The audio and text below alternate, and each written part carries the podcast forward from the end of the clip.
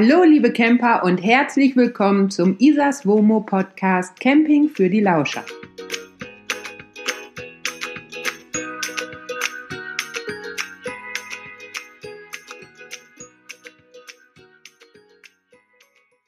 Ja, hallo ihr Lieben und herzlich willkommen zur zweiten Folge des Isas Womo Podcast Camping für die Lauscher. Wusch! Habt ihr es bemerkt? Ein ganzes Jahr ist schon wieder an uns vorbeigezogen und es ist doch wirklich der Wahnsinn, wie schnell dieses Jahr 2019 vorbeigegangen ist. Darum dachte ich mir, es ist heute einfach der perfekte Zeitpunkt, um mit euch einmal zurückzublicken und einmal zu schauen, wie denn eigentlich das letzte Jahr so verlaufen ist und was alles passiert ist. Und ich kann euch sagen, es ist so wahnsinnig viel passiert. Ich glaube, es gab noch kein Jahr, zumindest in Bezug auf den Blog und so weiter, das so dermaßen viele Höhen und Tiefen hatte wie eben 2019. Und damit es auch nicht wieder ein drei Stunden langer Podcast wird, fange ich direkt an und ähm, wir starten einfach im Januar 2019 und ähm, meinem Wintercamping-Erlebnis. Zum Wintercampen selbst habe ich euch ja in der letzten Folge schon ganz, ganz viel erzählt. Darum nur nochmal, es war wirklich ein grandioses Erlebnis. Ich hatte zu der Zeit allerdings auch noch den Knaus Santei, diesen super winterfesten 3,5 Tonnen ähm, teilintegrierten und der Campingplatz am Tensee, der war einsame Spitze. Es gab zwischendurch anderthalb Meter Neuschnee und wir waren drei Tage eingeschneit und ja, es war ein riesengroßes Abenteuer und so startete der Januar direkt aufregend schön. Weiter ging es dann mit der CMT in Stuttgart. Die war auch aufregend, allerdings in Teilen zu Beginn weniger schön denn da bin ich zum allerersten Mal zum Reden auf irgendeine Bühne gestiegen und ich sag euch, es fällt mir bis heute so unheimlich schwer. Ich bin jedes Mal so aufgeregt, ganz egal, ob da zwei Leute oder 20 Leute oder 200 Leute sitzen. Dieses Reden vor Leuten, das macht mich fertig. Genau genommen wäre ich am liebsten im Boden versunken, ich hatte sekundenlange Hänger und wusste irgendwann gar nicht mehr, worüber ich eigentlich reden wollte. Und es war wirklich die absolute Oberhölle. Ich habe es noch gerade halbwegs sicher zurück ins Womo geschafft und habe dann erstmal zwei Stunden geheult, weil ich mich in Grund und Boden geschämt habe. Ähm, aller Anfang ist schwer, der war es aber ganz besonders. Weiter ging es dann auch schon mit dem Februar. Der Februar stand für mich im Zeichen von, dass ich den Sante I wieder abliefern musste. Das hieß also einmal von Dortmund aus quer durch die Republik nach Passau beziehungsweise nach Jandelsbrunn. Ich sage immer einfach Passau, weil Jandelsbrunn kennt eh kaum jemand. Da musste ich dann das schöne WOMO wieder abliefern und zum Ende gab es natürlich noch das große Fazit auf dem Blog. Das ist auch bis heute einer der Artikel, den ihr am allermeisten klickt und der am allermeisten gelesen wird. Es gab nur ganz wenige Knackpunkte an dem Fahrzeug. Für mich ein absolutes Traumfahrzeug, gerade durch den Doppelboden und so. Ich hätte nie gedacht, dass das so riesengroße Unterschiede ausmacht. Wer im Winter viel unterwegs sein möchte und wer auch gerne mal in kältere Regionen fahren möchte, der sollte wirklich mal schauen, ob er nicht irgendwie ein Womo mit Doppelboden bekommt. Das ist der Wahnsinn. So viel also zum Februar. Der März stand im Zeichen der Omi und des Geldausgebens, denn alle zwei Jahre bedeutet März auch, die Omi muss zum TÜV ich hatte schon so meine Sorgen, wobei ich auch sagen muss, in diesem Jahr äh, lief der TÜV mit der Omi extrem entspannt. Wir sind direkt beim ersten Mal durchgekommen. Mein Schrauber hatte vorher einmal drüber geschaut und alles lief wirklich erstaunlich gut so dass ich mir dann auch gleich noch die Dual Control äh, einbauen konnte und ähm, ja, die konnte dann auch direkt bei der Gasprüfung mit abgenommen werden und so ähm, konnte ich das gleich alles zusammen erledigen. Von daher hatte dann die Omi seit März auch eine endlich eine Dual Control. Ja, so ganz lange hatte ich ja leider keine Freude daran. Weiter ging es mit April und Mai.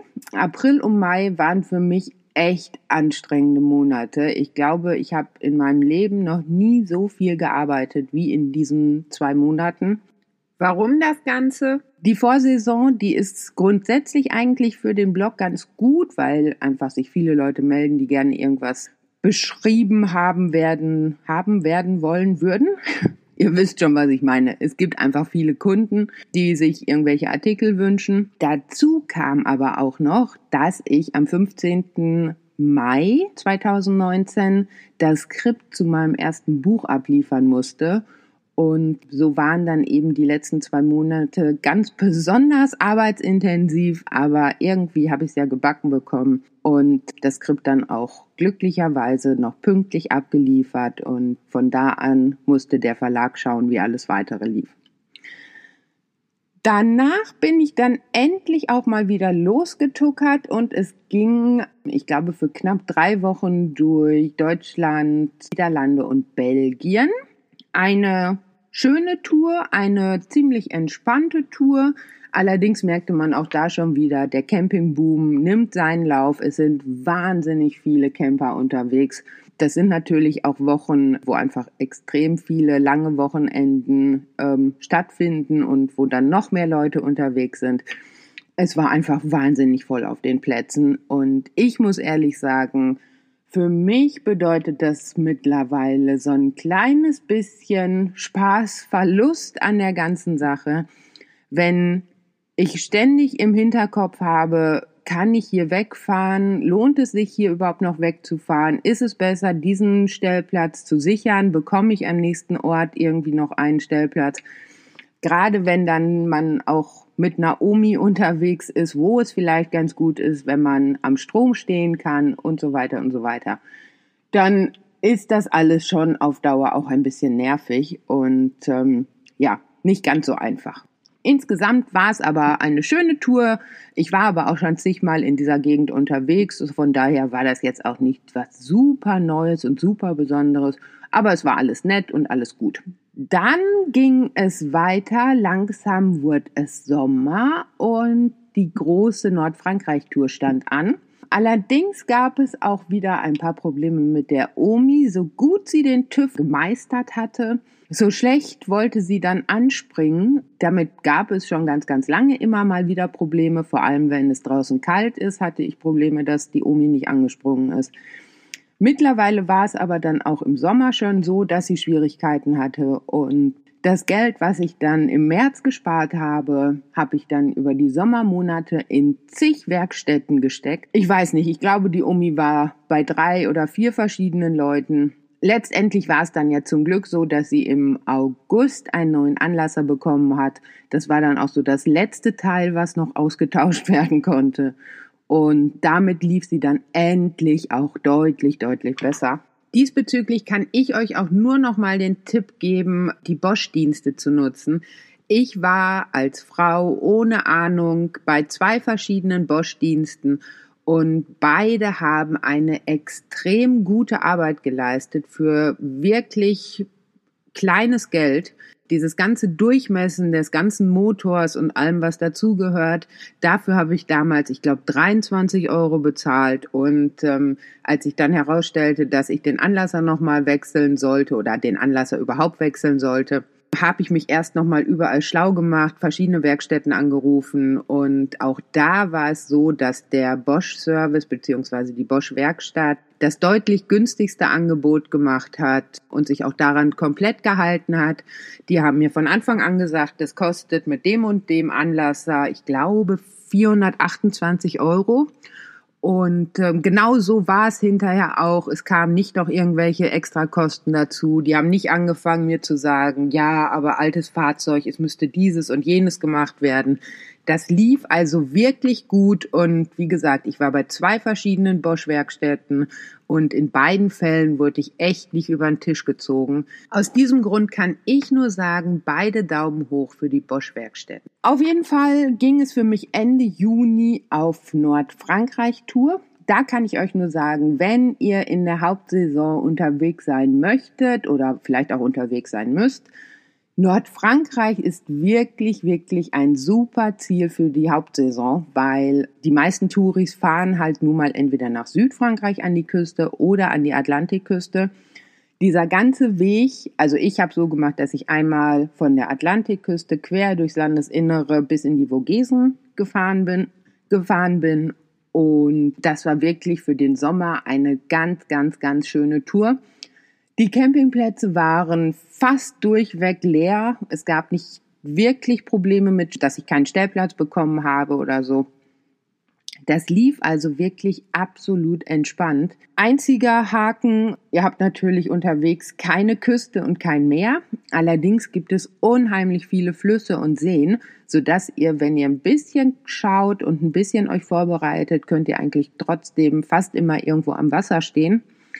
Also wenn ihr im Sommer unterwegs sein möchtet und ähm, keine Lust habt auf diesen Massentourismus und auf volle Stellplätze und auf Stellplatzkampf und so weiter, dann schaut doch mal, ob Nordfrankreich nicht auch was für euch wäre. Also für mich war das wirklich eine super entspannte Sommertour.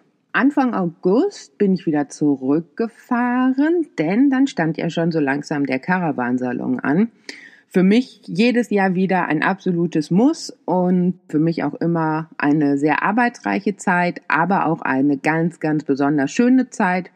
Es ist einfach jedes Jahr wieder so, man sieht und trifft sämtliche Leute, die man sonst nicht sieht die trifft man halt auf dem Caravansalon. Und gerade das Leben so abseits der Messe ist einfach wirklich schön und es treffen sich tausende Camper auf diesem großen Messestellplatz P1. Das ist einfach jedes Jahr wieder nett und ich wollte das auch nicht mehr missen. Von daher musste ich mich natürlich vorab noch ein bisschen vorbereiten und so, als es dann endlich losging und der Caravansalon gestartet ist, ähm, ja, war das mal wieder eine wunderschöne Zeit die ich ja auch meistens mit meiner Kollegin Doreen von She's on the Road Again verbringe, weil wir auch beide so ein bisschen für die Messe arbeiten und so. Und da ist das immer alles eine sehr, sehr nette Zeit.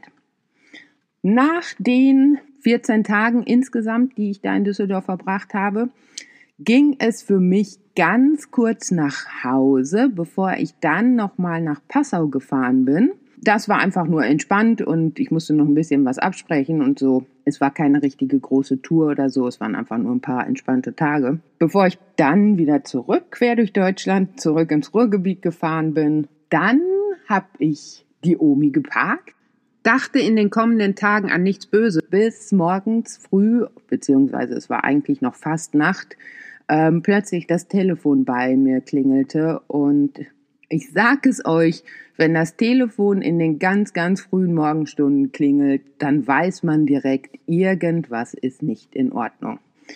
Es kam, wie es kommen musste. Ich bin ans Telefon gegangen. Es meldete sich die Kripo Dortmund. Sie fragten, ob ich ähm, Isabel Speckmann sei und ob mir das Wohnmobil gehören würde, das an der und der Straße stand. In dem Moment muss ich ja noch sagen, war ich ganz froh, weil ich im ersten Moment schon dachte, es ist sicherlich irgendwas mit meinem Bruder oder mit meinem Papa passiert. Von daher, als die dann das Wohnmobil ansprachen, dachte ich schon, okay, okay, okay, es ist alles nur halb so schlimm. Es kann nicht kein, kein Super-GAU sein. Ähm, naja, und dann sagten sie halt schon, dass das Reisemobil komplett abgebrannt ist und ich sollte mich doch mal schleunigst zum Fahrzeug begeben. Ähm, ich habe mich dann ganz schnell angezogen, mich ganz schnell eben fertig gemacht, einmal Zähne geputzt und sofort ins Auto gesprungen und bin dann zum Wohnmobil gefahren.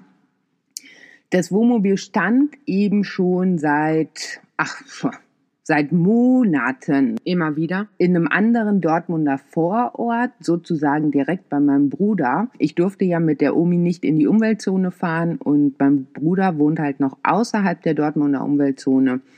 Und es ist halt auch ein ganz ruhiger, netter, kleiner, familiärer Vorort. Also da geht man wirklich nicht davon aus, dass da irgendwie jemand die Fahrzeuge ansteckt. Als ich dann an der Omi ankam, da war dann so der Moment, wo mir echt die Knie schlotterten. Denn wenn man dann das Fahrzeug sieht und sieht, wie diese Ruine aussieht, das ist echt übel. Dann wird einem auch ganz schnell klar, dass halt gar nichts mehr zu retten ist und dass es das jetzt mit diesem ganzen Wohnmobil-Thema erstmal war. Ich habe dann natürlich auch direkt erstmal wieder angefangen zu heulen und dann ging es weiter mit diesem ganzen Versicherungs-, Kripo, Polizei, Verschrottungs- und, und, und, und, und so weiter Kram. Wirklich, die, die nächsten Tage und Wochen, die waren von morgens bis abends mehr oder weniger von diesem WOMO-Thema ähm, belegt. Erstmal war es dann ja so, dass die Ruine abtransportiert wurde und sichergestellt wurde von der, von der Polizei und zu den Brandermittlern gebracht wurde. Die haben dann festgestellt, dass es eindeutig Brandstiftung war. Darum ging das Ganze dann auch nochmal durch die lokale Presse und überall wurden so Aufrufe gestartet, ob man nicht doch irgendwo einen Zeugen findet.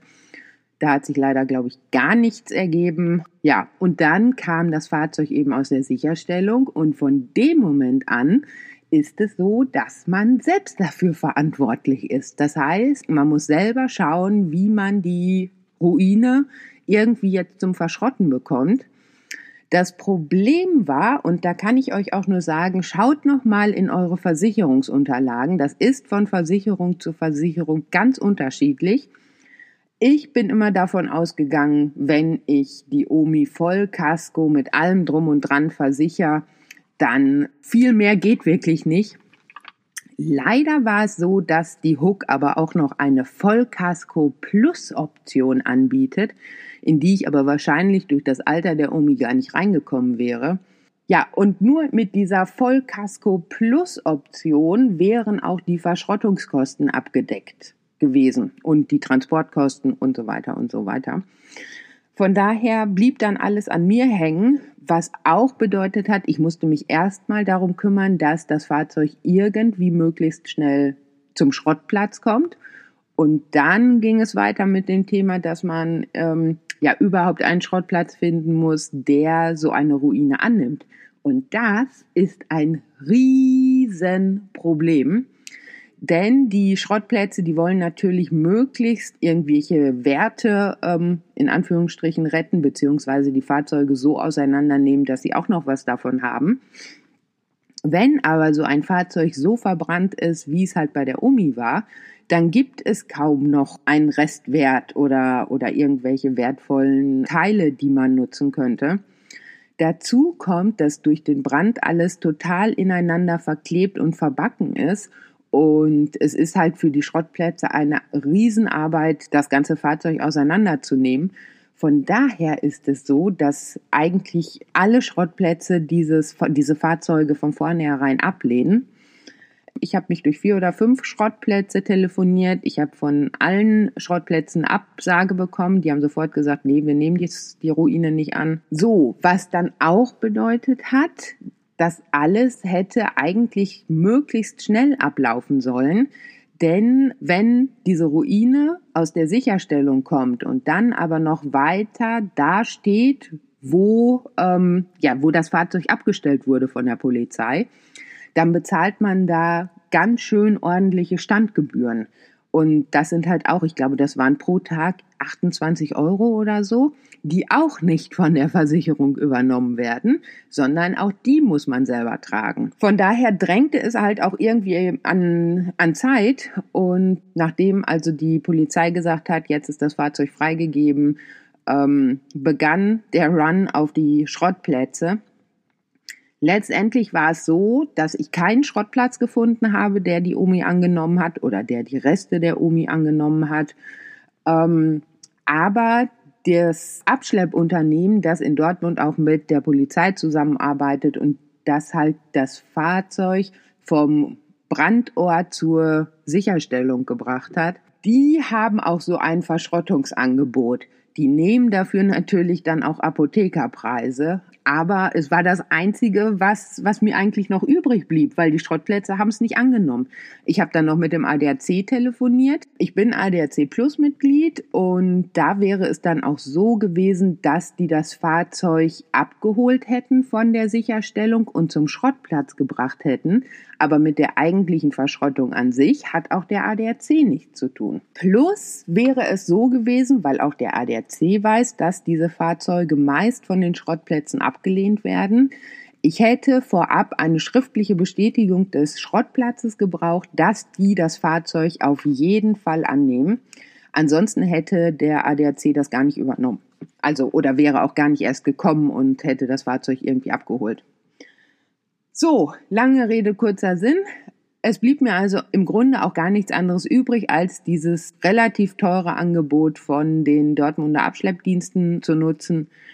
Somit hat mich dann nur die Verschrottung der kleinen Ruine 950 Euro gekostet und schön ist anders. Oh, es klopft. Ähm, und ihr hört gerade Miller. Ich äh, melde mich gleich wieder, so ist das halt auf dem Stellplatz. Äh, bis später. So, und da bin ich wieder. Jetzt geht's weiter mit dem Podcast. Wir waren beim Thema Verschrotten äh, stehen geblieben. Nichtsdestotrotz war ich aber auch irgendwie froh, zumindest dieses ganze Thema jetzt mal abhaken zu können. Ich wusste, jetzt wird die Omi halt verschrottet, jetzt ist das alles geregelt, ich bekomme irgendwann diesen Verschrottungsnachweis, den schicke ich wieder mal zur Versicherung und dann geht alles weitere seinen Weg. Was aber weiter ein Riesenthema war und auch bis heute ist, ist das Thema Versicherung. Zum Glück war es, wie gesagt, so, dass die Omi Vollkasko versichert war und ähm, dazu gab es auch noch oder gibt es eine Inventarversicherung. Das heißt, die Vollkaskoversicherung ist für das Fahrzeug und alle fest eingebauten Dinge zuständig und die Inventarversicherung für alles, was dann eben noch lose sozusagen im Wohnmobil lag. Die Versicherung hat dann, bevor das Fahrzeug zur Verschrottung ging, natürlich noch ganz schnell einen Gutachter geschickt und der hatte sich dann auch bei mir gemeldet und dem hatte ich auch noch zig Bilder geschickt und ähm, gesagt, was alles eingebaut worden ist und konnte das eben auch mit diesen Bildern beziehungsweise mit verschiedenen Rechnungen belegen und so. Und trotzdem kam dann irgendwann das Gutachten und ich sage es mal so, das Gutachten war ein absoluter Witz.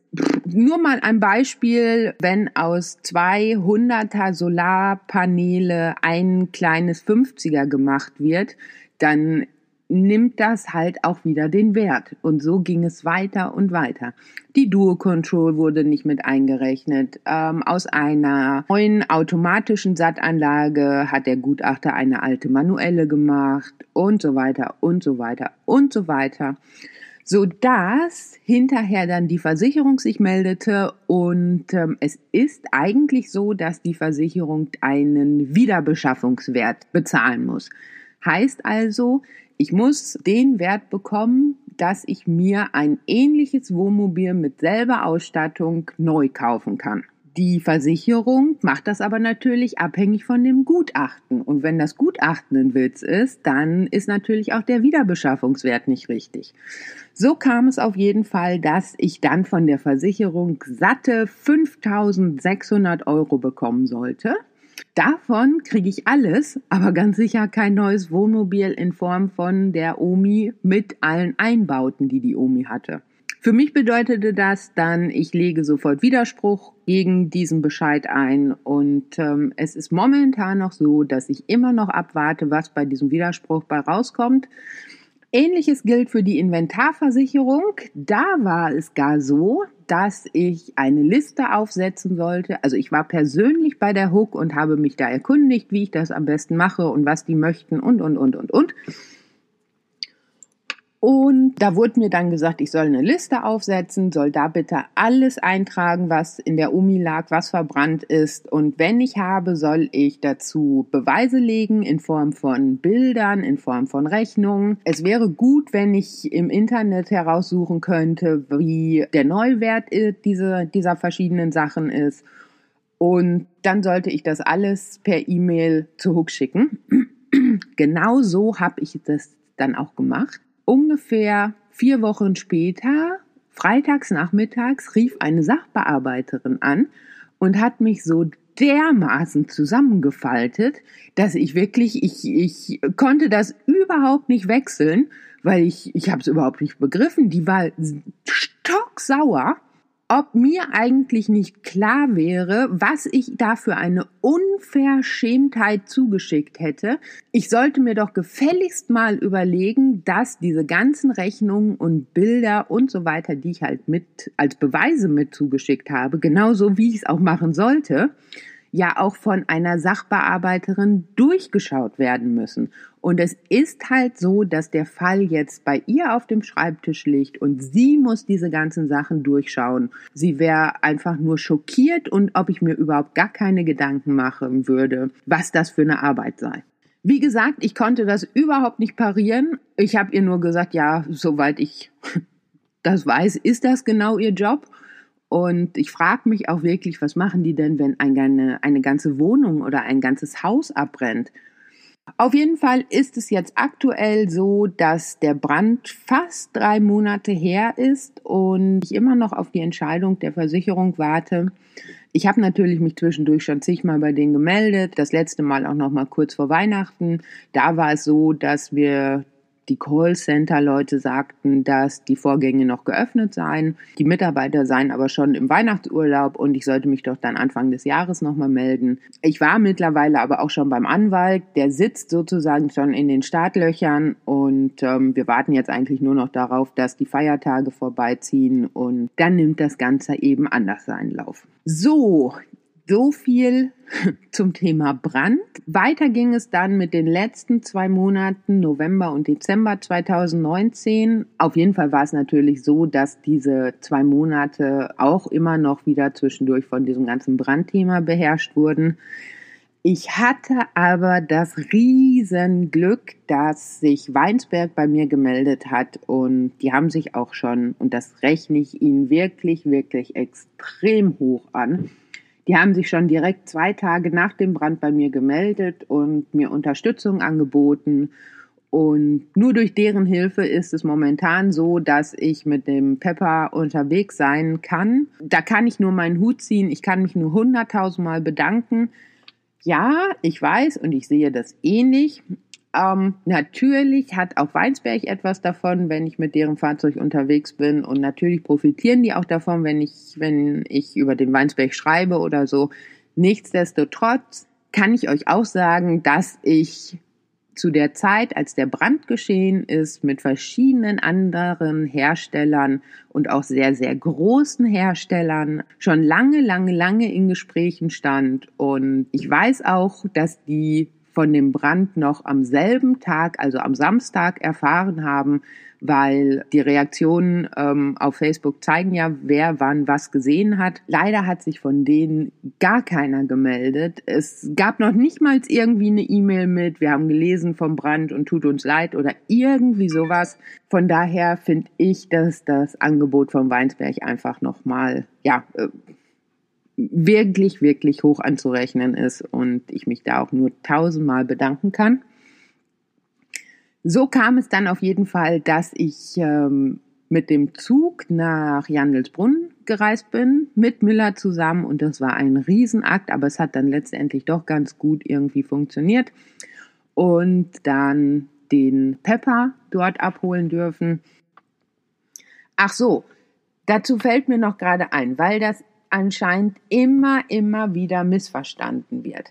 Es ist nicht so, nochmal, nicht, nicht, nicht, nicht so, dass Mr. Pepper mein neues Wohnmobil ist.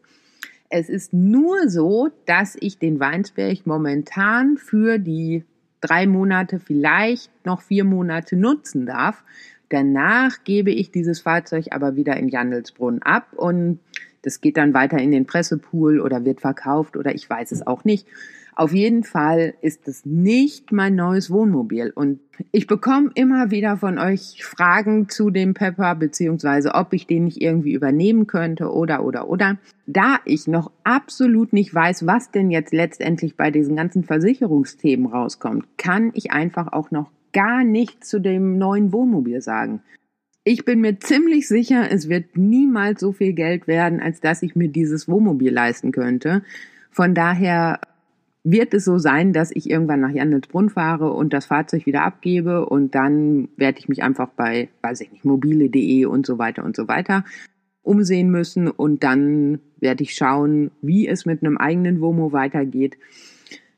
Aber es ist nicht so, dass das mein neues Womo ist, sondern das darf ich nur momentan nutzen und gebe es dann irgendwann wieder in Jandelsbrunnen ab. Irgendwann ist übrigens auch gut gesagt, eigentlich ähm, nach der CMT. Jetzt hoffe ich aktuell allerdings, weiß ich, dass mit der Versicherung alles so extrem zieht, dass ich dieses Fahrzeug dann doch noch für ein paar Wochen länger nutzen darf. Das steht aber alles noch nicht fest. Das müssen wir alles in Stuttgart absprechen. Momentan ist es so, dass es eigentlich der Ab ausgemacht war, dass ich das Fahrzeug nach der CMT wieder in Jandelsbrunn abliefer. Von daher mal schauen, wie es weitergeht. So viel also nochmal zu Mr. Pepper. Jetzt aber wirklich weiter mit dem November. Es war halt so, dass ich nach dieser ganzen Geschichte unbedingt mal ein bisschen mehr Luft schnuppern musste. Und so habe ich meine sieben Sachen gepackt und bin an die Nordseeküste gefahren. Und das war auch eine tatsächlich sehr, sehr schöne, entspannte Tour. Das einzige Problem war, dass Miller überhaupt nicht gut drauf war. Und es gab wirklich, na, sagen wir einen Tag, sagen vielleicht auch zwei Tage, wo ich kurz davor stand, die Sachen wieder einzupacken und zurückzufahren, weil ich mir sicher war, dass der Tag der Tage gekommen ist, an dem sich unsere Wege trennen müssen. Ähm, zum Glück hat sich Miller nochmal sehr, sehr gut erholt. Die Probleme sind deutlich kleiner geworden. Sie hat wieder Spaß am Leben. Sie tingelt hier munter durch die Gegend, kommt abend mit ähm, zu Doreen und Carsten rüber.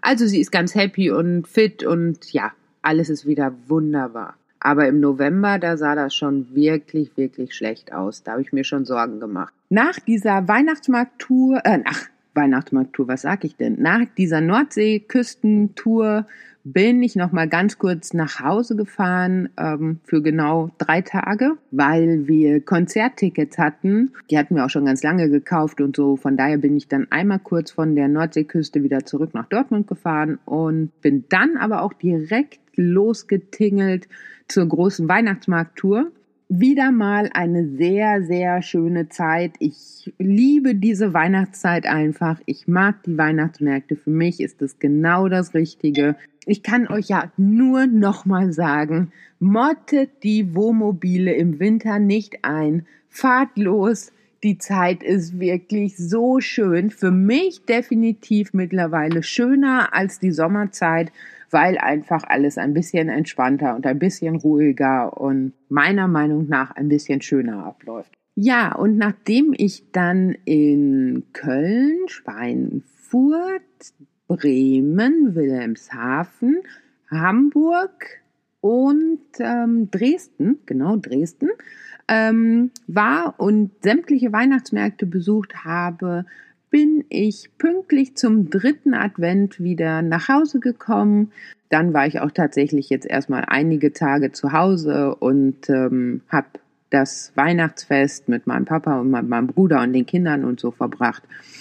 Der Dezember 2019 war aber nicht nur wegen der Weihnachtsmarkttour ein ziemlich besonderer Monat, sondern weil vor kurzem auch mein erstes Buch überall im Handel erschienen ist. Ja, es hat lange gedauert und ich ähm, habe ganz schön mit mir gekämpft, ob ich dieses Projekt angehen soll oder nicht. Jetzt bin ich aber total happy und ähm, ich freue mich wirklich, dass das Buch mittlerweile im Handel erhältlich ist. Und ich kann euch sagen, es ist auch irgendwie ein echt besonderes Gefühl, wenn man in die Meiersche geht oder in irgendeinen anderen Buchhandel und findet dann da sein eigenes kleines Buch. Das ist schon ein bisschen besonders. Wenn ihr euch für mein Buch interessiert, so viel Eigenwerbung muss sein. 500 Camping Hacks bedeutet also, ihr bekommt 500 Tipps für die Reisen mit Wohnmobil, Wohnwagen, Kastenwagen, Van.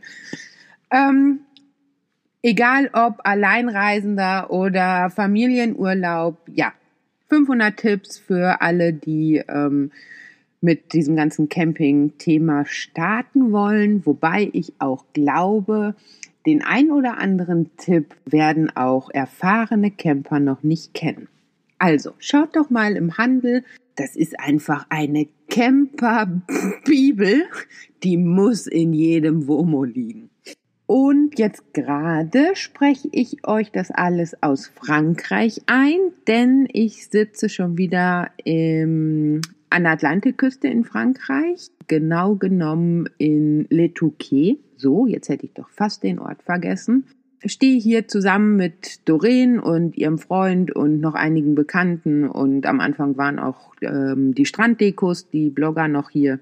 Und so verbringen wir hier die Silvesternacht beziehungsweise die Neujahrstage. Und, ähm, das ist alles ganz schön. Das Dorf ist rappelvoll, es ist alles geöffnet und das einzige Problem, dieser Stellplatz hat nur zwei sogenannte, oder ich nenne sie immer so, Notfallsteckdosen. Es gibt also keinen Strom.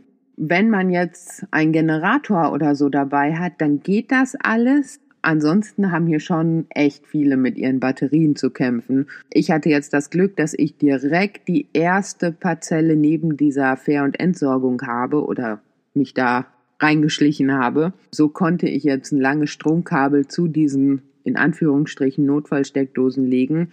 Da kostet dann 50 Minuten Strom zwei Euro. Das heißt also, man steht jetzt nicht den ganzen Tag am Strom, sondern ähm, schmeißt einfach mal zwischendurch dann mal für eine Stunde wieder zwei Euro rein. So geht es aber zumindest und so klappt das eben auch mit der kleinen Pepper-Batterie. Ich freue mich aber zumindest, dass das dieses Jahr mit dem gemeinsamen Silvester endlich mal geklappt hat. Oh, jetzt bekomme ich gerade neue Nachbarn. Ähm, wenn ihr es also zwischendurch mal klappern hört, dann sind das die neuen Nachbarn. Ich freue mich auf die Silvesternacht und das wird bestimmt alles ganz schön. So, so viel also zu all dem, was in meinem Jahr 2019 so geschehen ist. Ja, was ist sonst so 2019 geschehen? Was ist mir besonders aufgefallen? Machen wir einfach weiter. Versuch gegen die Nachbarn anzubrüllen. Als allerallererstes will ich auf jeden Fall auf die sozialen Medien zu sprechen kommen, denn ich finde, in vieler, vieler Hinsicht ist das ganze Thema immer schwieriger geworden in den letzten Monaten.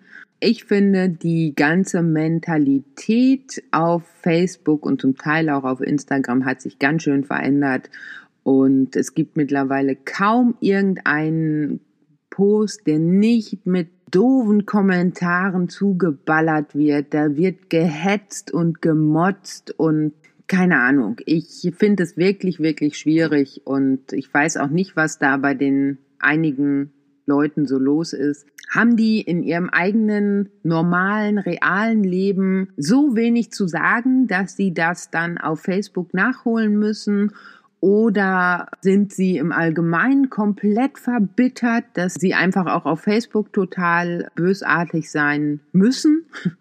Ich kann es euch nicht sagen.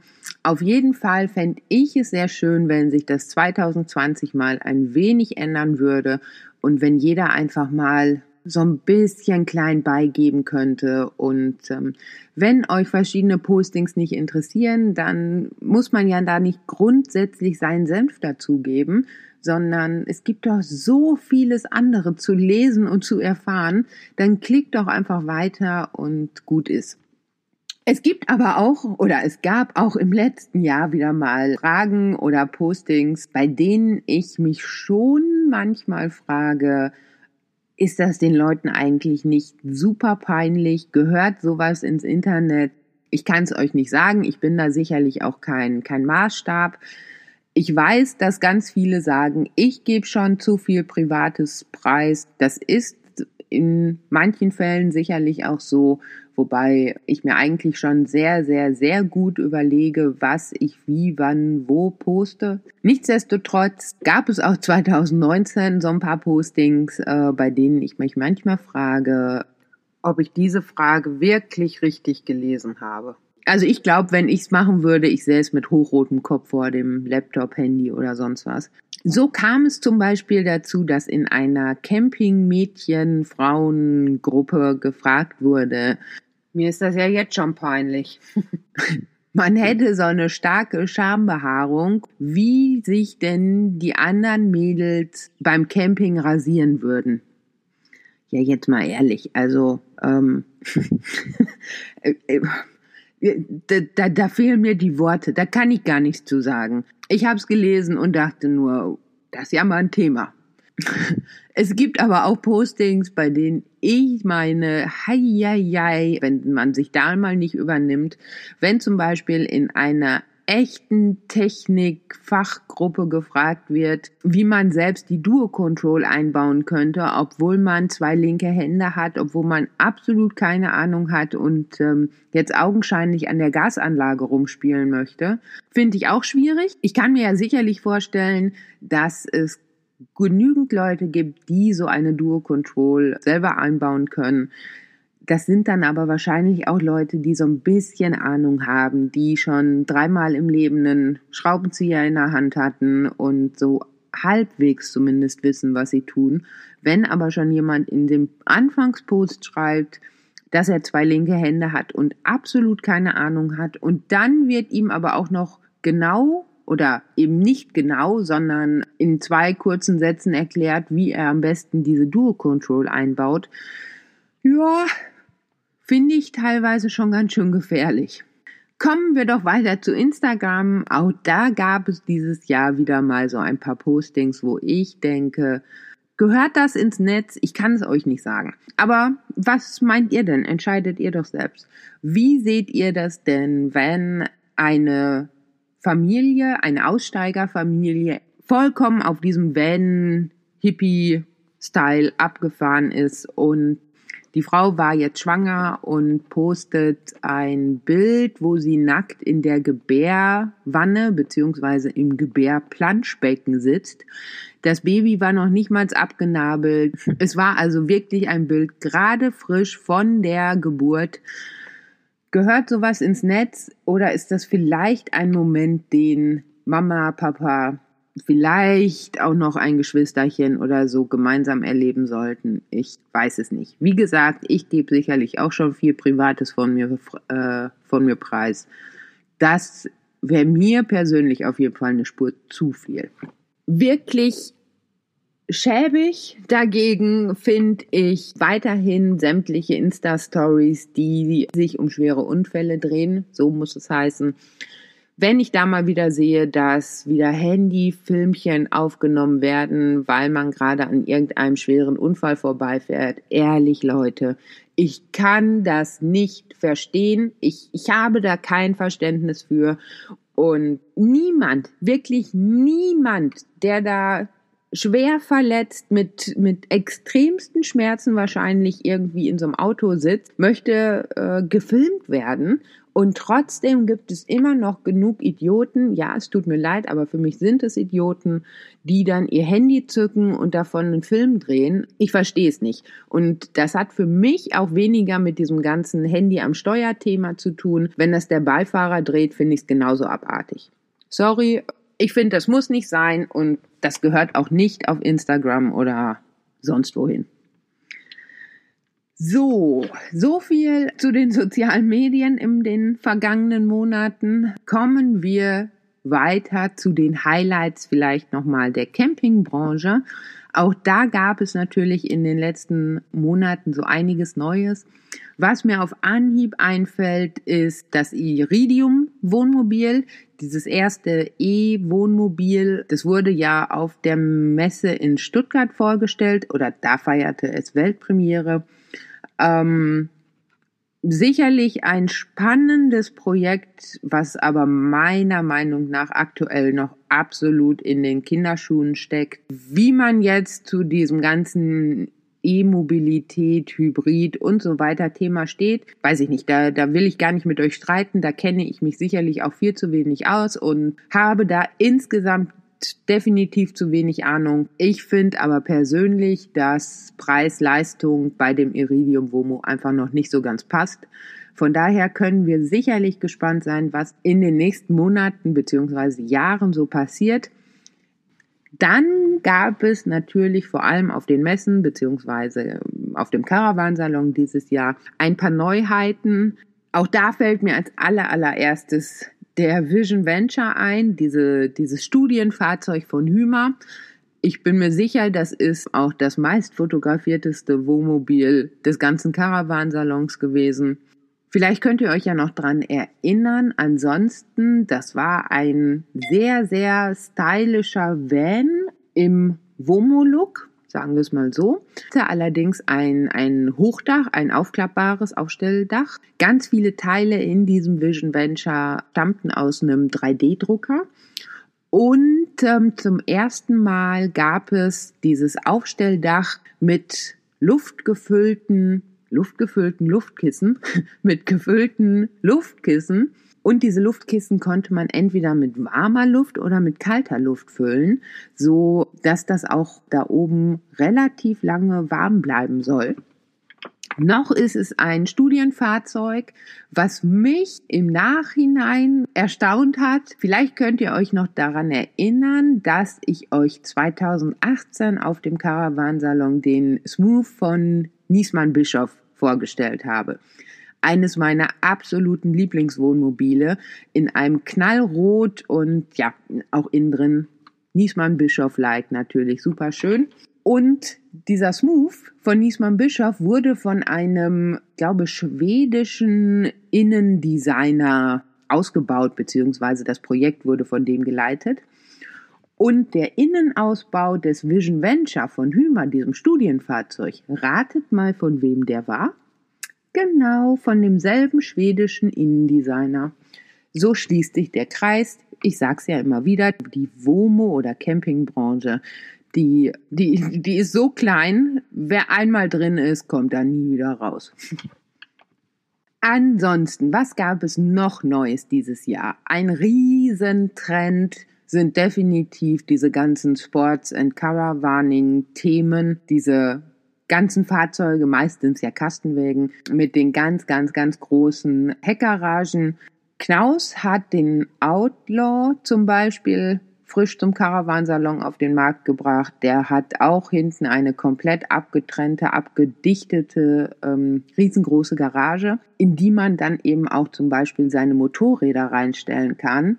Und vorne ist dann ganz normal Womo-Bereich bzw. Lebensbereich. Durch die ganz, ganz große Garage nimmt natürlich der Platz oder der Wohnraum ein bisschen ab. Da ich kein Motorrad fahre und auch nicht vorhabe, Motocross zu fahren oder so, ist das jetzt nicht unbedingt mein Favorite, sagen wir es mal so.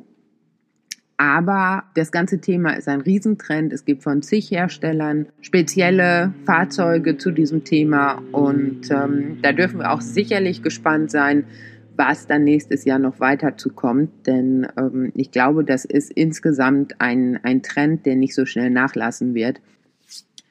Was gab es noch? Da fällt mir noch ein, im Bereich Luxus gab es auf jeden Fall noch den neuen Cellini, diesen riesen Wohnwagen von, ich glaube, Tabat ist es. Schlagt mich nicht. Ich meine, er wäre irgendwie 10 Meter 20, 10 Meter 22, 10 Meter 25, irgendwie sowas lang. Also eine kleine Eigenheimwohnung auf Rädern. Dazu kommt bei dem Cellini ja noch mindestens ein ordentlicher Slideout. Also wer mit so einem Teil unterwegs ist, ähm, der kann da locker flockig auch ein paar Monate drin verbringen. Was gab's denn noch Neues auf dem Caravansalon? Wir müssen natürlich noch meine persönlichen Highlights ansprechen. Ich liebe ja immer diese ganzen Kleinigkeiten, die zu den neuen Fahrzeugen passend irgendwie dazu auf den Markt kommen. Ja, meine persönlichen Highlights war zum einen die neue beheizte Hundematte von Outshare. Die hat Miller natürlich auch direkt unter ihren kleinen Hängebauch bekommen. Und sie liebt sie bis heute sehr und wir nutzen sie wirklich, wirklich häufig. Gerade jetzt, wenn es draußen so arschkalt ist, ist es einfach wunderschön, wenn Miller schön muckelig warm auf ihrer Decke liegt. Wenn ihr noch ein wunderschönes Hundegeschenk sucht, dann schaut mal nach dieser Outshare Hundematte. Die ist wirklich klasse, gibt es glaube ich in zwei verschiedenen Größen, ist allerdings auch nicht ganz günstig. Zweites Highlight für mich, Thema Clubbike. Ähm, passend zum Caravansalon habe ich ja von Velocate ein Club-E-Bike bekommen. Ich hätte niemals gedacht, dass ich mit diesem kleinen Clip-Clap-Rad so gut zurechtkomme. Also ich meine, ich bin 1,81 groß und ich bin jetzt auch sicher keine kleine Elfe. Und ich hätte, ja, ich hätte einfach niemals gedacht, dass das überhaupt mit so einem kleinen Klappbike funktioniert, beziehungsweise dass man damit auch nur halbwegs ordentlich radeln kann. Aber da muss ich wirklich sagen, ich hatte da den komplett falschen Eindruck, zumindest mit diesen Velocate Bikes. Die sind so schnell und die kleinen Teile gehen so ab ich bin echt begeistert und es war mittlerweile schon so, dass viele, viele Leute dieses äh, Fahrrad mal getestet haben und mal genutzt haben. Auch gestern erst wieder der Freund von Doreen hier in Frankreich. Wir sind mit den Rädern ins Dorf geradelt und wollten da Kaffee trinken gehen. Hin ist er mit seinem normalen Rad gefahren und zurück habe ich dann sein Rad genommen und er konnte mal mit dem E-Bike düsen. Und auch er sagt ein super Dingen und ja, es macht einfach Tiere Spaß. Plus kann man die kleinen Räder so geil verstauen. Das ist irgendwie ein Handgriff, dann steht das Ding zusammen mit sämtlichen anderen Klamotten in der Pepper-Garage. Das ist einfach echt handlich und super, super schön. Definitiv eines meiner persönlichen Caravansalon-Highlights. Ich muss mal eben auf meinen Zettel gucken, ob ich jetzt noch irgendein Highlight vergessen habe. Momentchen. Es ist tatsächlich so, ich habe sogar zwei Highlights vergessen, die ich mir vorab aufgeschrieben habe.